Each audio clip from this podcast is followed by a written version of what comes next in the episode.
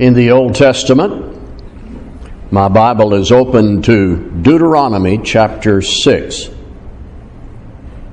This was what Moses said to the people of God in that dispensation of time for their faithful application in their families, containing valuable principles for our study today. Deuteronomy 6 1 through 9.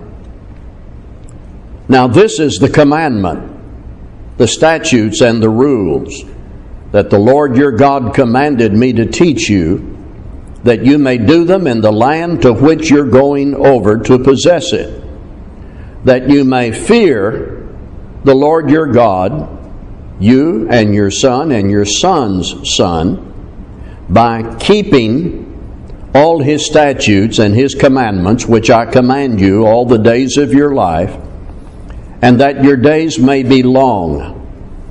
Hear therefore, O Israel, and be careful to do them, that it may go well with you, and that you may multiply greatly, as the Lord, the God of your fathers, has promised you in a land flowing with milk and honey. Hear, O Israel, the Lord our God, the Lord is one. You shall love the Lord your God with all your heart and with all your soul and with all your might. And these words that I command you today shall be on your heart. You shall teach them diligently to your children, and shall talk of them when you sit in your house, and when you walk by the way and when you lie down, and when you rise. You shall bind them as a sign on your hand, and they shall be as frontlets between your eyes. You shall write them on the doorpost of your house and on your gates. What we've read is from the Old Testament, given from God through Moses to the children of Israel during the time of the Old Covenant. I want us to notice, and perhaps I emphasized this in the reading, five verbs here. And there is no doubt these verbs ought to be meaningful and challenging today with reference to our relationship with God and our duty in the family relationship. And I'm talking about these five words or forms of these words in the passage fear, keep, care, love, and teach. If I can get all this right in my relationship with God, if I can get all this right, but then also make certain the next generation can see this and hear this and take it seriously, God will be pleased, Christ will be pleased, and we will have set ourselves on a course toward an eternal destination that will never be disappointing, but rather glorious. Fear, keep, care, love, and teach.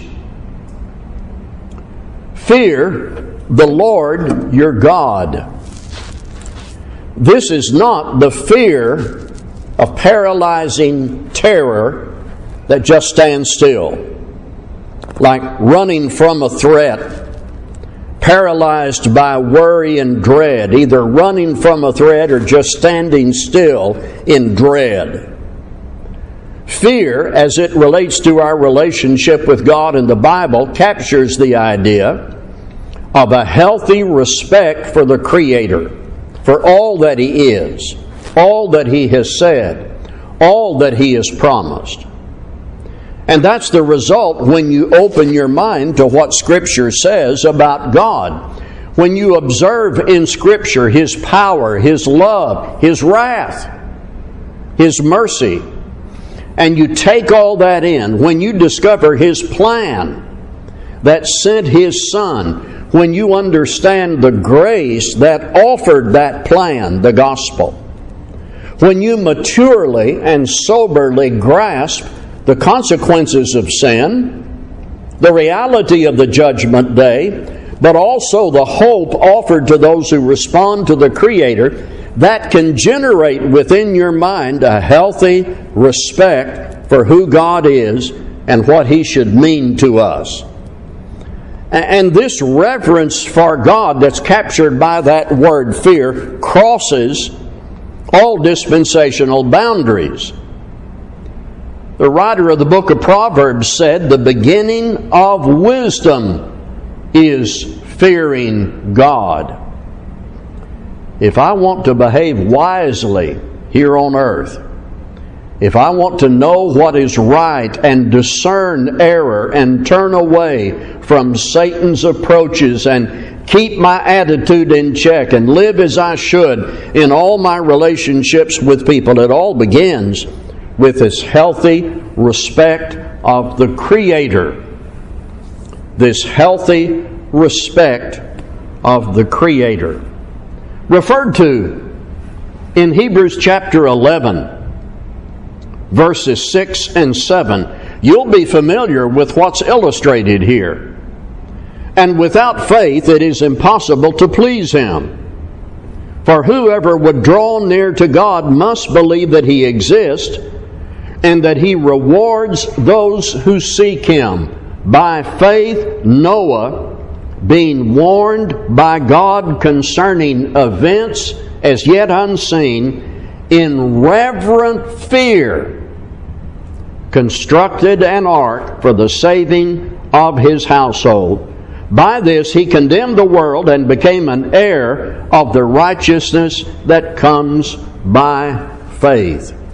My attitude toward God should be based on one, my conviction that God is, and two, who He is a rewarder of those who seek Him. God is, and who He is a rewarder of those who seek Him. Now, this kind of faith has in it what we're talking about here captured by that word fear, godly fear, illustrated by Noah. Did you hear this? Being warned by God concerning events as yet unseen. In reverent fear, he constructed that ark for the saving of his household. Reverence for God, not just in an assembly, though it should certainly be present there, but reverence in heart and in life every day, knowing who we're dealing with.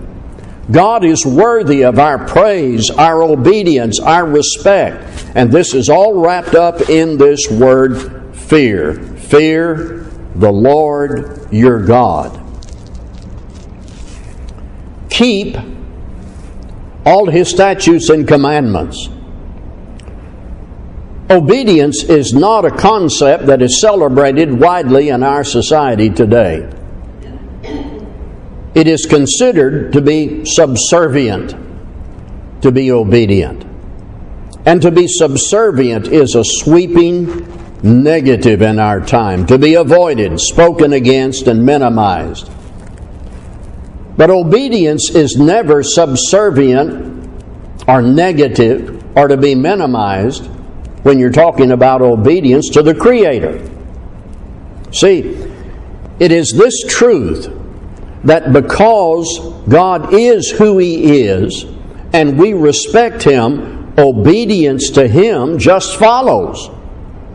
Conversely, disobedience always exhibits a lack of respect for Him, as illustrated in the Bible, first by Adam and Eve then later by Nadab and Abihu and Saul and Ananias and Sapphira and so many others. In fact, according to Romans 3, we are all guilty of disobedience, and that's why God sent His Son, that we might be justified by an obedient faith in the Son.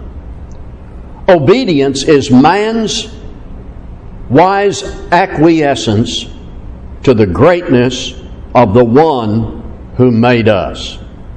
Isaiah expressed what we are as stated by God through the prophet when he said in Isaiah 55, My thoughts are not your thoughts, neither are your ways my ways, saith the Lord. For as the heavens are higher than the earth, so are my ways higher than your ways, and my thoughts than your thoughts. I need to keep the statutes and commandments of God based on my fear, my respect for Him who is higher. care. in many realms of human activity, there's interest in being careful.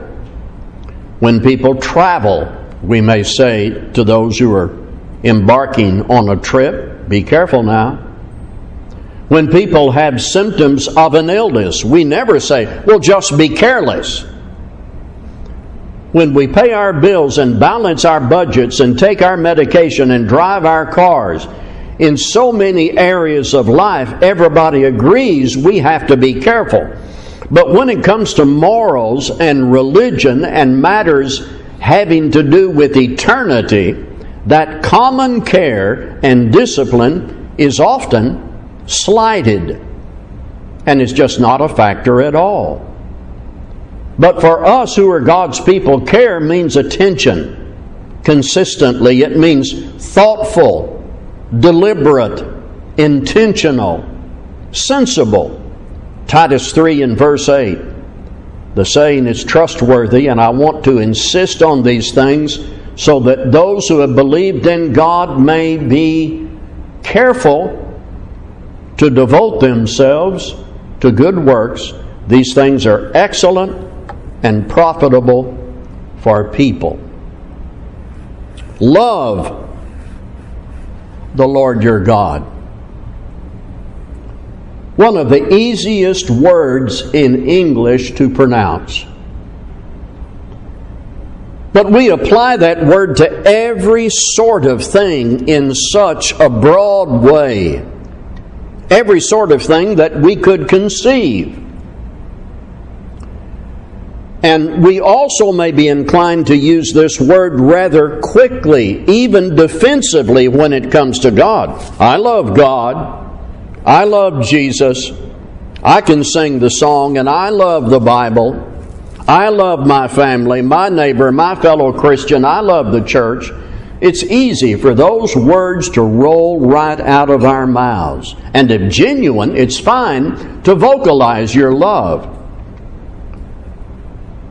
But doesn't it all come down to evidence in behavior? John said we must love not just in word, but in deed. Now, talk about love in the highest sense loving God who loved us. If I love God, John says in 1 John 5 3, I will keep his commandments. When we obey the gospel, that's our pledge to respond to the love of God with our love for Him as exhibited in consistent obedience. When we worship, that must always be an expression of our love for God. When we preach the gospel, we preach the gospel because we love God and the truth He gave us. When we read our Bibles and pray, love for God ought to be present in that practice. Say no to sin and yes to righteous living because we love God. Jesus illustrated what it means to love God. Paul wrote about it. Peter did too, along with all New Testament and Old Testament writers. So it will never get old, never get old fashioned for me to inquire of myself on this very fundamental level. Do I love God? And is that love for Him not just a confession, but is that love for Him evidenced by my attitude and my conduct? We have fear. Keep the statutes. That's obedience. Care. And then we have teach the next generation. Everything we've been talking about teach the next generation, not just in words, but through example. Everything we've been talking about regarding fearing God, keeping His commandments, being careful, loving God. We don't want all this to stop with our generation. Our attitude isn't, well, this is good for me, but my kids can just figure out whatever they want to do. No, we want to teach them. Turn to Psalms 78. I'm going to read a part of that. Psalms 78. You know, it has always been so that God wants one generation to teach the next. That's always been so. Uh, it is a New Testament thing, but not just a New Testament thing. God has always wanted His people to teach the next generation, not just with words, but through example. Here's the part of Psalm 78 where that principle stands out. Give ear, O my people, to my teaching. Incline my ears to the words of my mouth. I will open my mouth in a parable. I will utter dark sayings from of old, things that we have heard and known, and our fathers have told us. We will not hide them from their children, but tell to the coming generation the glorious deeds of the Lord in his might and the wonders that he has done. He established a testimony in Jacob and appointed a law in Israel, which he commanded our fathers to teach to their children, that the next generation might know them, the children yet unborn, and arise and tell them to their children, so that they should set their hope in God and not forget the works of God, but keep his commandments. Now, we're going to have to do this by precept and practice. Teach them and show them. And the passage in Deuteronomy I read in the beginning talks about having conversations. What do you talk to your kids about? Your grandkids. Pray for them, pray with them, have conversations about God and their relationship with Him. It isn't just bring them to a building, though we believe Bible classes are valuable and worship, of course, is essential. Teach them, show them, talk about it. All of that. I discovered this many years ago that I'm going to read to you, and no author was given. It's not original with me. It's called a parent's prayer. If I remember correctly, I saw this on a plaque in someone's home. Lord, this I ask that I might be true to the trust you gave to me, that I might rear this child of mine each day to be a child of thine that I might guide his precious feet from each new danger he will meet. And I might keep him in the fold and teach him, Lord, thy hand to hold. Tis when the big sheep go astray that off the lambs too go that way. So that is why this day I ask, Lord, make me worthy of this task. How many reasons do we need to do what Moses told those parents to do and those people of God to do for the next generation? I can think of one. God said, Do this. And Christ was sent. He lived perfectly, died, was raised, ascended to heaven, being for us the way, the truth, and the life. Don't we want the next generation to know about that? Don't we want to have those conversations? So may we remember this, never slight this, never get too busy for it, and pray for other parents and grandparents that they should set their hope on God and lead their children and the next generation in that good direction. Thank you. Let's be standing as we sing.